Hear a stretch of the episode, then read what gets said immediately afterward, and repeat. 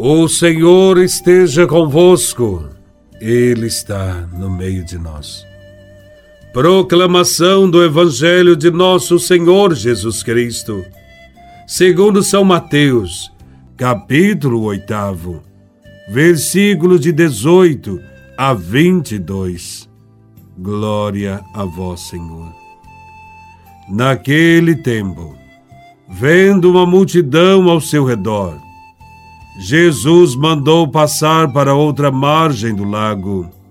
Então, um mestre da lei aproximou-se e disse: Mestre, eu te seguirei, aonde quer que tu vás. Jesus lhe respondeu: As raposas têm suas tocas, e as aves dos céus têm seus ninhos, mas o filho do homem não tem onde reclinar a cabeça. Um outro dos discípulos disse a Jesus: Senhor, permite-me que primeiro eu vá sepultar meu pai. Mas Jesus lhe respondeu: Segue-me e deixa que os mortos sepultem os seus mortos. Palavra da salvação. Glória a vós, Senhor. Diante da multidão, Jesus chamou aqueles que o seguiam para outra margem do lago. É assim o chamado de Jesus para nós. A outra margem é o inverso do que nós estamos acostumados a viver. É o desalojamento, desestruturação. É uma situação de ruptura com os hábitos e os costumes antigos. Nesse evangelho, um mestre da lei, famoso, importante, ousou dizer que seguiria Jesus aonde quer que ele fosse. Jesus nos chama, mas não nos engana. Quem quiser segui-lo terá que passar por algumas dificuldades próprias da vivência do Evangelho. Não adianta somente querer seguir a Jesus com palavras e bons propósitos, sem medir as consequências do que nós estamos pretendendo. Este mestre da lei era alguém que ainda não estava comprometido com Jesus. Por isso, corria o risco de ser apressado e superficial em sua decisão.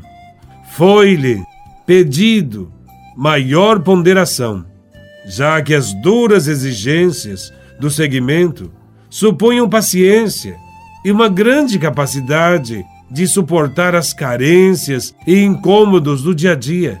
Assim, se evitaria que o seguidor de Jesus debandasse diante das durezas do discipulado. O outro vocacionado, designado como discípulo, era alguém que já havia aderido a Jesus. Todavia, estava longe de compreender as implicações de sua escolha, entre elas a relativização dos laços familiares. O Mestre Jesus pediu-lhe que fosse mais decidido na sua opção. O seguimento de Jesus de Nazaré comporta uma total entrega de si, por toda a vida, a serviço do Reino dúvidas, apegos, compromissos paralelos devem ser deixados para trás. O seguimento de Cristo nos tira das nossas raízes e nos desestrutura. Por isso, somos obrigados a renunciar à nossa existência pacata, medíocre e acomodada. O discípulo que pediu a Jesus para primeiro sepultar o pai. Era alguém como nós, que esperamos um tempo propício para nos desprendermos dos nossos apegos, dos nossos projetos. Diante do chamado de Cristo, não devemos protelar, pedir um tempo. Jesus nos diz: segue-me e deixa que os mortos sepultem os seus mortos. Ele nos chama hoje para uma vida nova, conformada aos seus ensinamentos.